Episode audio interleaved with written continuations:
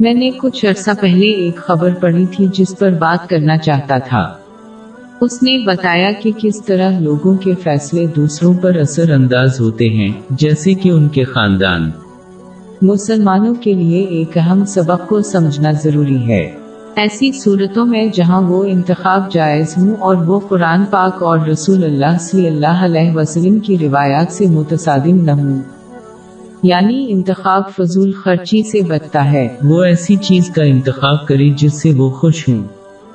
اگرچہ بہت سے لوگ خاص طور پر ایشیائی کمیونٹی کے ارکان ہمیشہ دوسروں کی خاطر خود قربانی کی وکالت کرتے ہیں۔ خاص طور پر طویل مدد میں یہ ہمیشہ بہترین راستہ نہیں ہوتا ہے۔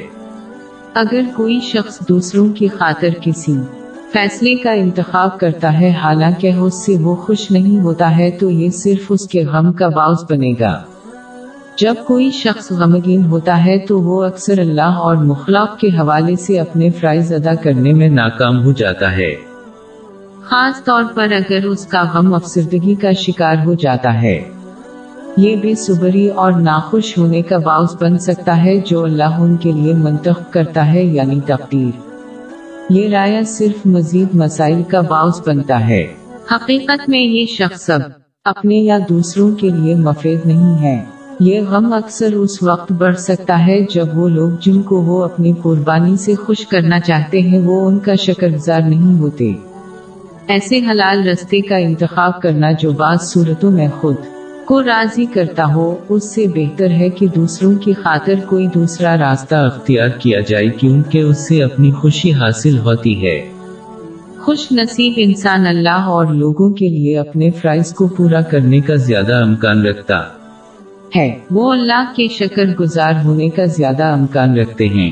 جس میں ان کے پاس موجود نومتوں کو صحیح طریقے سے استعمال کرنا شامل ہے۔ یہ مزید برکتوں کا باعث بنتا ہے۔ باب چودہ آئی سات۔ اور جب تمہارے پروردگار نے تم کو آگاہ کیا کہ اگر شکر کرو گے تو میں تمہیں زیادہ دوں گا۔ یہ شخص اپنے مثبت رائے سے خود کو اور دوسروں کو فائدہ پہنچائے گا۔ اپنے آپ کو دوسرے لوگوں سے پہلے رکھنے کی طرف قرآن کریم میں متعدد مقامات پر اشارہ کیا گیا ہے۔ مثال کے طور پر باب چودہ آئی اکتالیس۔ اے پروردگار حساب کتاب کے دن مجھ کو اور میرے ماں باپ کو اور مومنوں کو مغفرت کیجو۔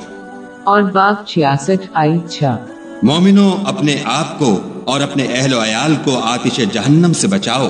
سیدھے الفاظ میں جو شخص اپنی مدد نہیں کر سکتا وہ دوسروں کے حقاق کو پورا نہیں کر سکتا۔ ایسا اس وقت ہوتا ہے جب لوگ کوئی ایسا راستہ چلتے ہیں جو دوسروں کو خوش کر سکتا ہے لیکن خود نہیں۔